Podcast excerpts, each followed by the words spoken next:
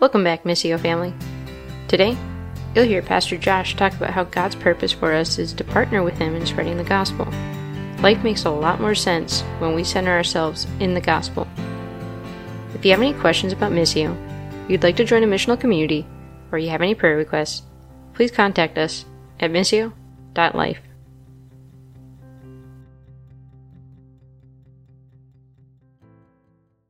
Well, good morning, Missio family. Welcome. And if this is your first time with us, special welcome to you. We're glad to have you with us today. I'm pretty excited about tonight, to be honest. We have our last event of the summer. Summer's slipping away. I don't know if you feel it. It was like 40 some degrees when I got out of bed this morning. I'm like, what? So the weather is changing, and this is our last event. We're going to be out in the parking lot. It's going to be awesome. Uh, we're going to have people coming out from the neighborhoods that surround us we're kind of a little bit of a, a secret here. People don't really know that we meet in this strange white building because there's not a lot of signage, but hopefully we can meet some of the folks who live close by here and be a blessing to the community that we're placed in. So I have to ask this morning, by a show of hands, who knows where the center of the universe is? Raise your hand if you know where the center of the universe is. I'm seeing a couple hands. Do you know where it's at? Where? It's where? I don't get it. Is this a joke?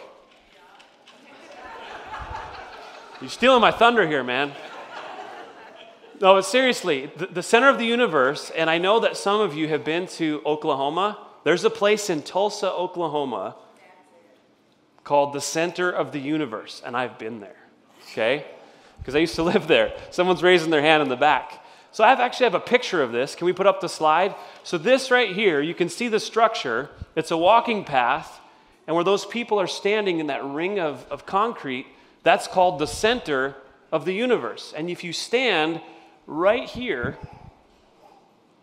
something very magical happens in the center of the universe. The next slide shows my son Jack. We went down earlier this year. I took Jack to the center of the universe, and he stood there. And what happens when you stand on that spot is you speak and your voice it, it echoes off of those, those, that concrete ring. And the engineers that made this they didn't even know they were doing it. It was like an anomaly it was an accident. But they figured it out and so now it's become like this tourist attraction where people go to the center of the universe and you stand there and if you speak loudly or yell people outside of the circle can't even hear you. All of that sound comes right back to you and you can even whisper and it's like super loud. It's the craziest thing but if you take a step just off to the side of it, then it's normal. Then all bets are off and it's just normal life. But if you stand right in the center of that, things really just bounce around and it's crazy. So I, I got to tell you, this isn't actually the center, center of the universe. I hate to break it to you, but Tulsa, Oklahoma is not the center of the universe. I don't know where it is, but I'm pretty sure it's not Tulsa. It's not that special. But this is a place downtown that you can go, and it's pretty neat. And the reason I bring this up is because our lives are a little bit like that structure, like the center of the universe. When we stand centered in the gospel, centered in Jesus and Christ, life makes sense. We understand the way things work and everything kind of flows the way God intended it to. But when we even take a step off and we start to lose our alignment with God and with His purpose for our lives with the gospel, it doesn't work. And our lives are like that. And so not only do, do, are our lives out of sync, but we don't have joy. And we've been talking about joy in this series. We're in week two of our series in the book of Philippians. And last week we talked about how the Apostle Paul wrote this letter to the church in Philippi. And he said, Hey, you guys are my friends. And, and, and there's just really a joyful tone to that letter if you read through it. And you wouldn't know if Paul didn't tell us, but he's actually in prison. He's in a bad situation. He's chained to a guard on house arrest. And he's like, hey, I'm joyful, guys. I'm glad for you. And, and it's really just an odd thing when you think about it, in spite of his circumstances, that he could have joy. But he had joy in his circumstances because he trusted God. He said, You know what, God? I'm here for you. My life belongs to you. I'm centered in your plan, centered in the gospel. And you can do with me what you want. And so he had joy amidst his circumstances, no matter where he was, which happened to be chained to a prison guard, that he could say, I have joy. But what we tend to do in life is we say, well, I want my life to look a certain way. I want to have, you know, a spouse and kids and a job and success and money and whatever our vision for our perfect life is, we have that in our minds. And when it doesn't come true or things don't line up that way, then we put God on trial and we say, God, why don't you love me? Why aren't you good? Why don't you care about me? And we start to accuse Him of all of our things that, that aren't lining up in our vision for our life. Paul could have done that. God, why am I in prison? I'm supposed to be this church planter, this ministry guy, this missionary. And yet here I am chained to some dude around the clock. He said, No, I, I trust God with my life.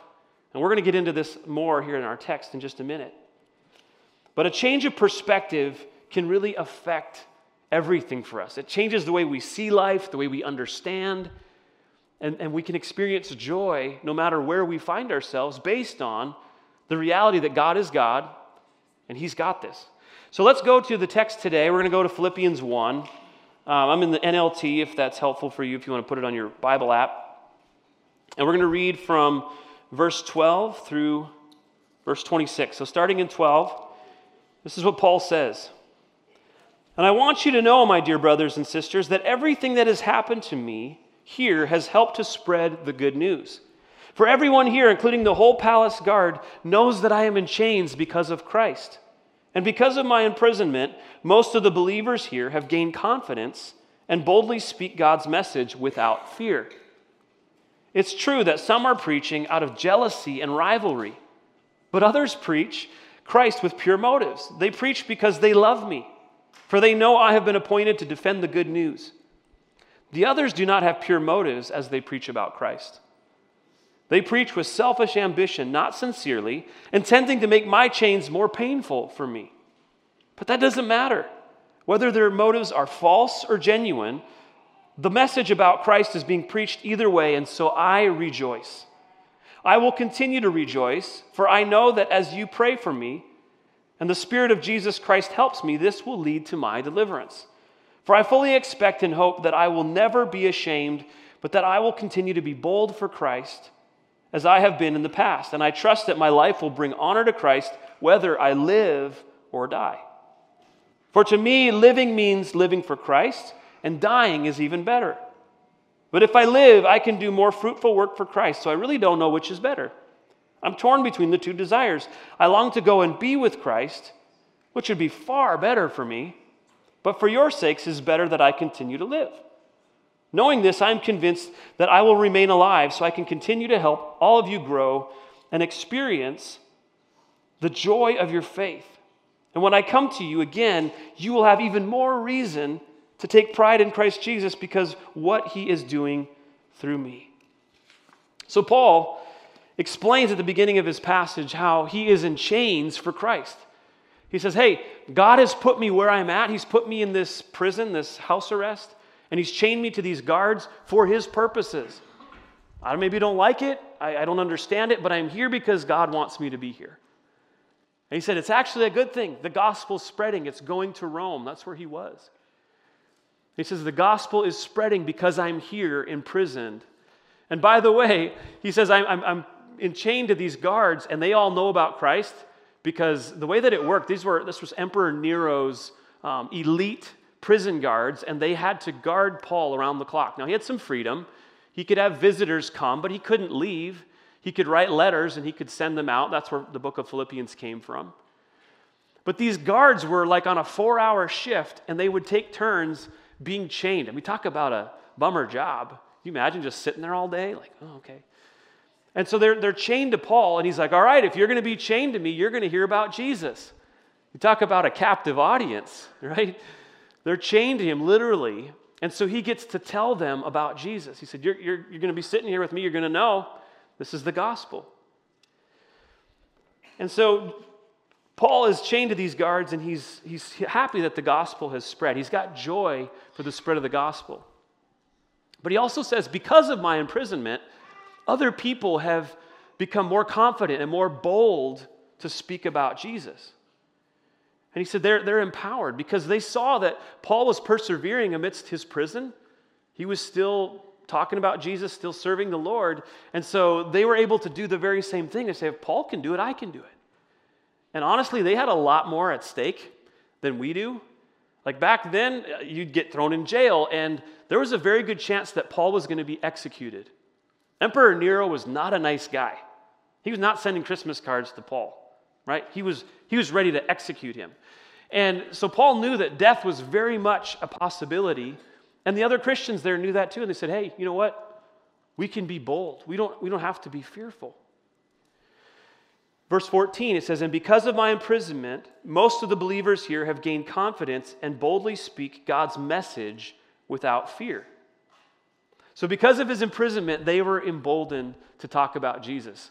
Now, when I hear the word being bold, or, or think of that being bold for Jesus, uh, I think of it in a, in a, certain context.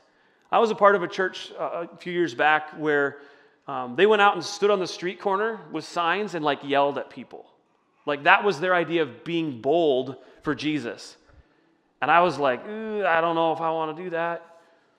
And the thing was, people would drive by and they'd roll their windows up or they'd flip them off or they'd turn up the radio. It wasn't super effective. Let's just be honest. Like being bold that way was more like being belligerent.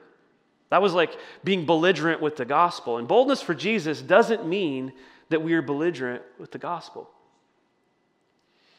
Book of Proverbs gives us some wisdom about tone. Because here's the thing the message matters. Yes, we want to be bold with the gospel of Jesus, but how we communicate makes a difference. The tone that we use, the heart behind it, the way that we communicate with somebody makes a huge difference.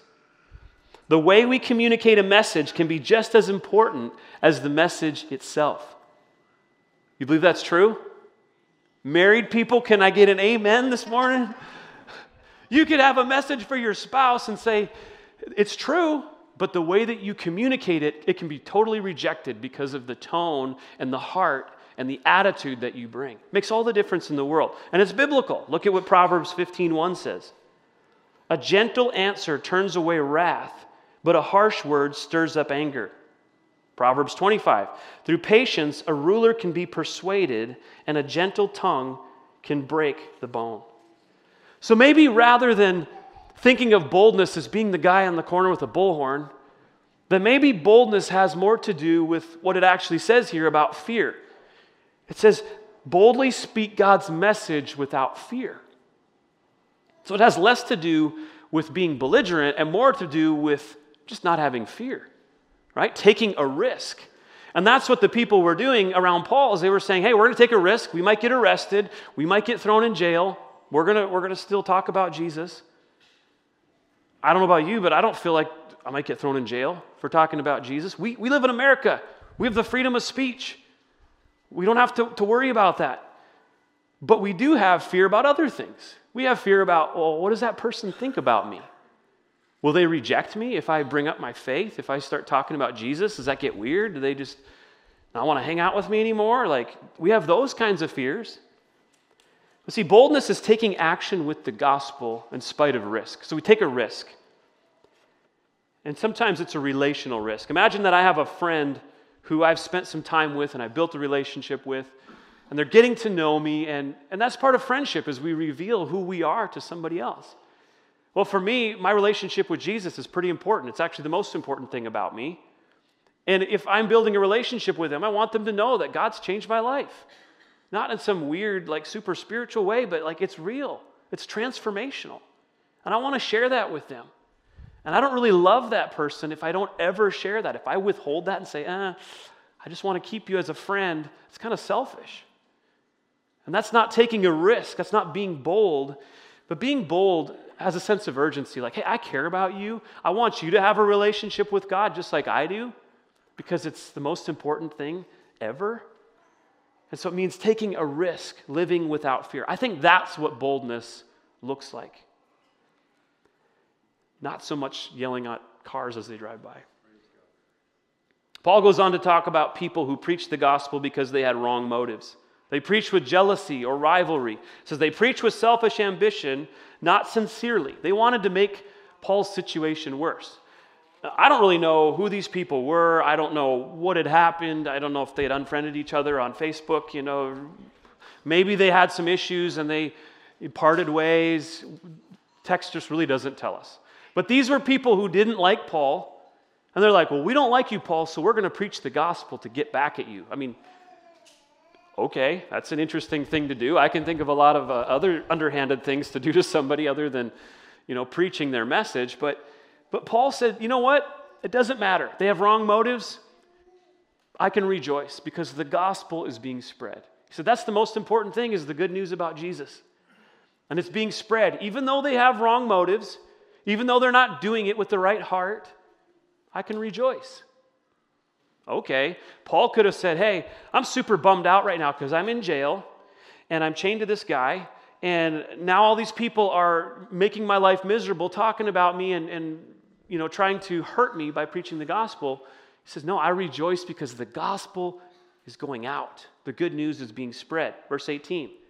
Whether their motives are false or genuine, the message about Christ is being preached either way, and so I will rejoice, and I will continue to rejoice. So Paul chose to have a positive attitude. He said, I'm not going to get bummed out about this. The message of the gospel is going out. I can rejoice in that. I can be okay with that. By the way, have, has anyone in this room ever done anything with wrong motives? Done something good with wrong motives? Have you ever served Jesus with wrong motives? Amen. I have. Amen. And I know you have. I mean, we all have. Amen. That's we're not perfect. And so we do, sometimes we do good things. We serve or we, we do something for God, and, and really there's a selfish undercurrent. And, and so I'm so glad that God doesn't just like wipe us all out because we're not perfect. He says, No, I'm going to still use you. And those people that were preaching the gospel with selfish ambition, God still used it. He's bigger than that. He's more powerful than that. And Paul knew that. He said, Hey, I can rest in that. Guess what? It's God's kingdom. It's not Paul's kingdom. It's not Josh's kingdom. It's not your kingdom we just get to trust God and say, okay, God, you're in charge. And there may be some things we need to work out along the way with relationships. But in this case, Paul said, hey, guess what? They're preaching the gospel. Good on them. Just let them go.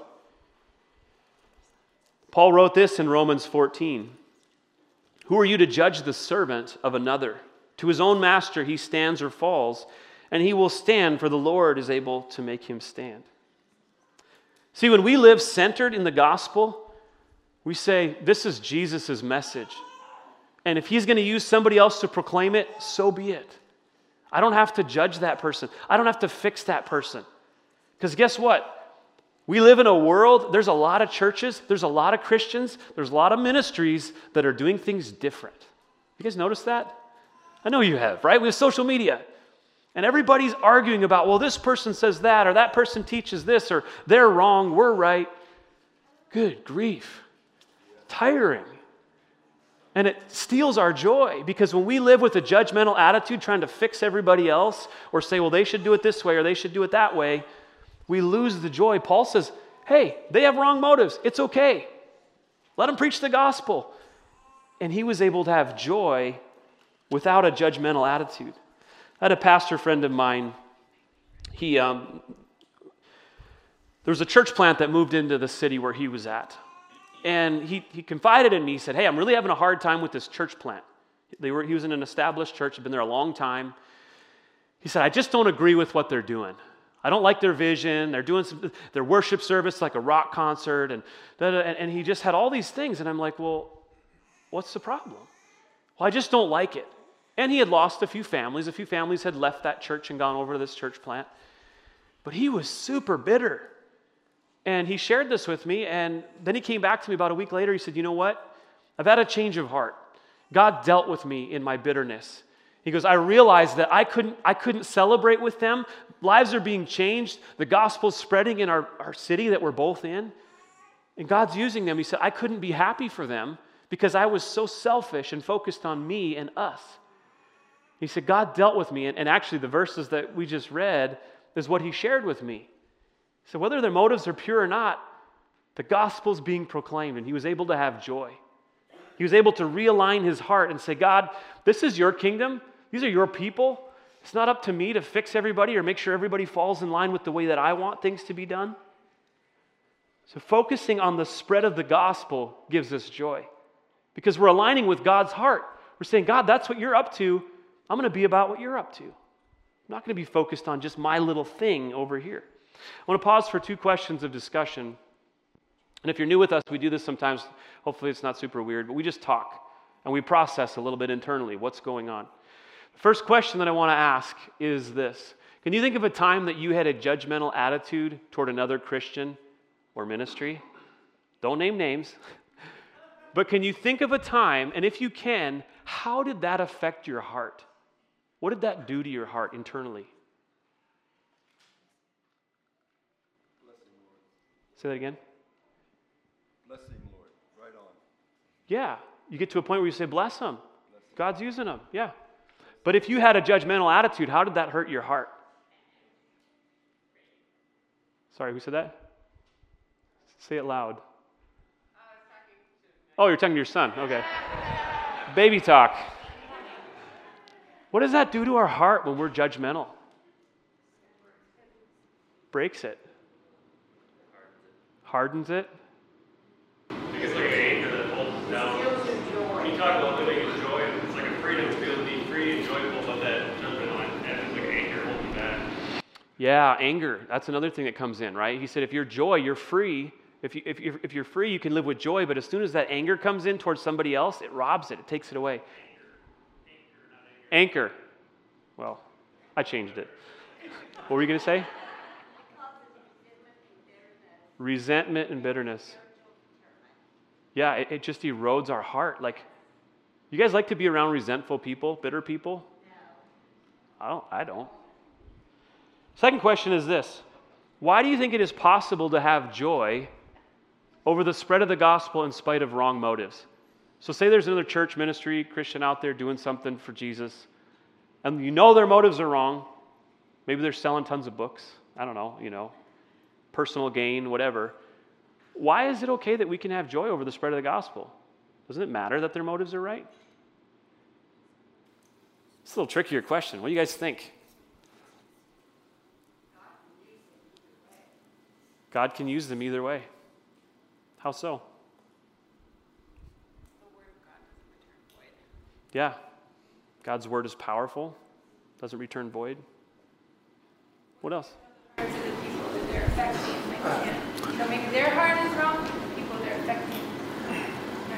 yeah.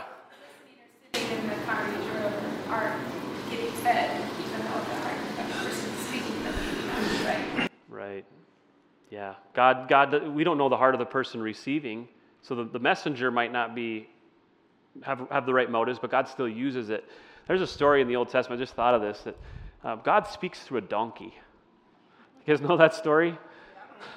I don't know. I don't know. I'm saying something about myself right now, but uh, God can speak however He wants. He can use whoever He wants. Okay, and He's bigger than our flaws. He's bigger than our wrong motives. And I think that's how we can have joy. We can say, God, you're in control. This is your stuff. In our text today, Paul makes a statement that's pretty shocking. He says, I can have joy in life or death.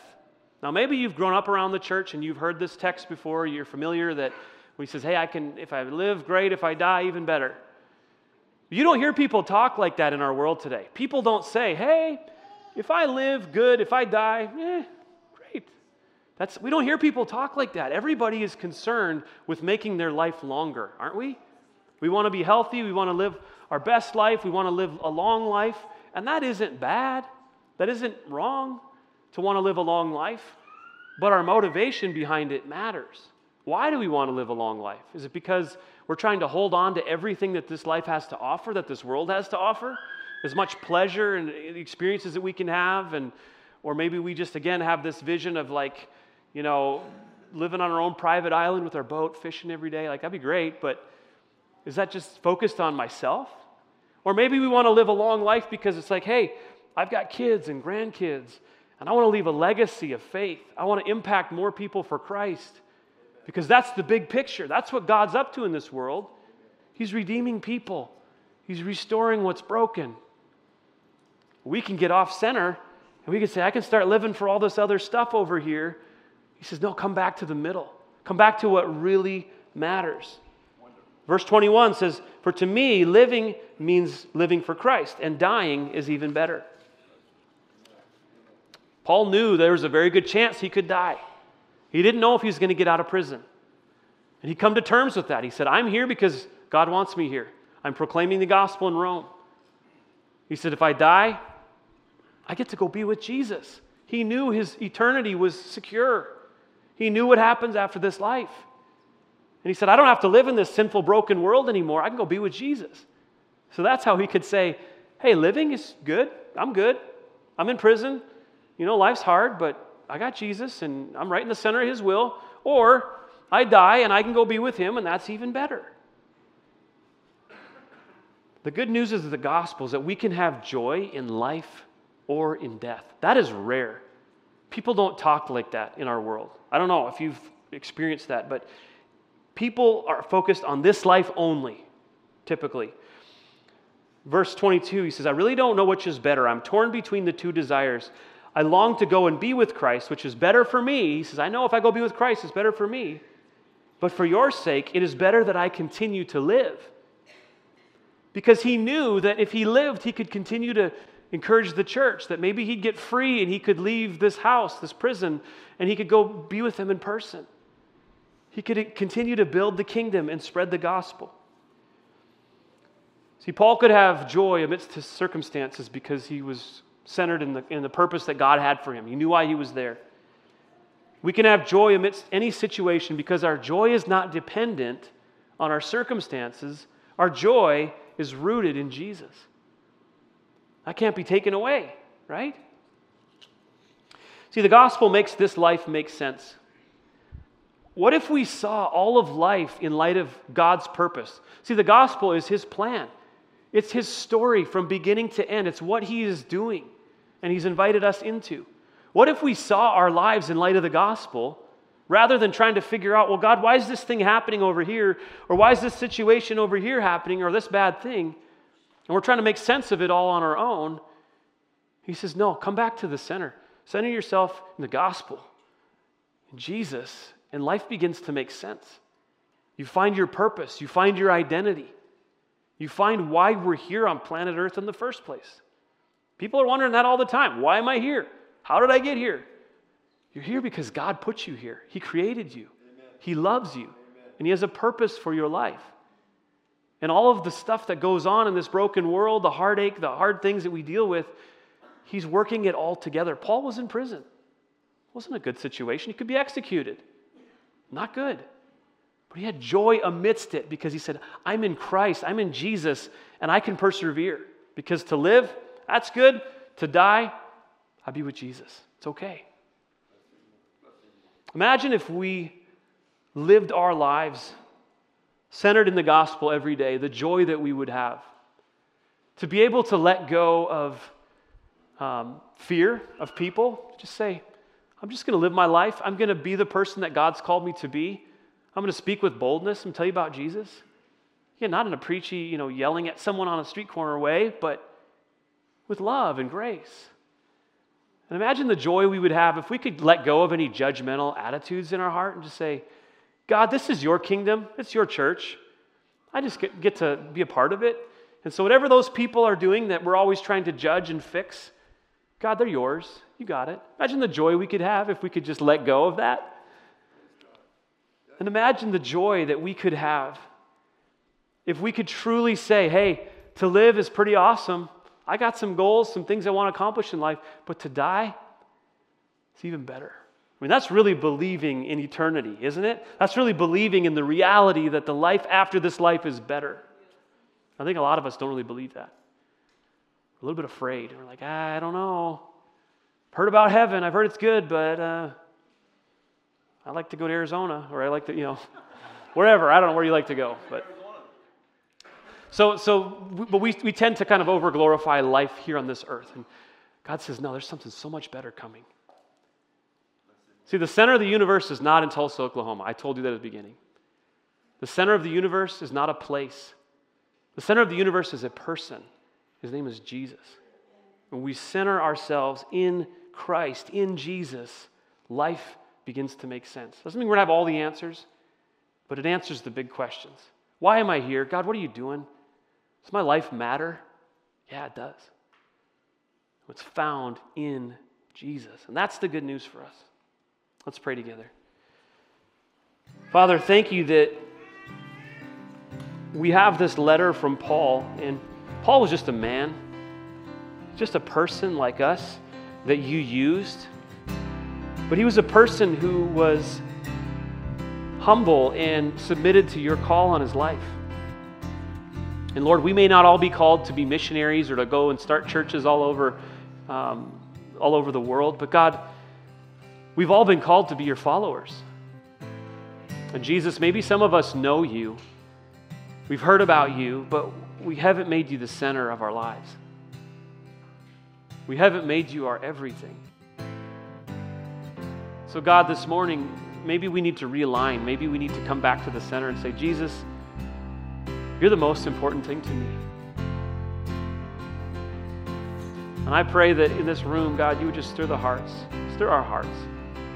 Help us to see where maybe we've compromised or given things away and drifted from you.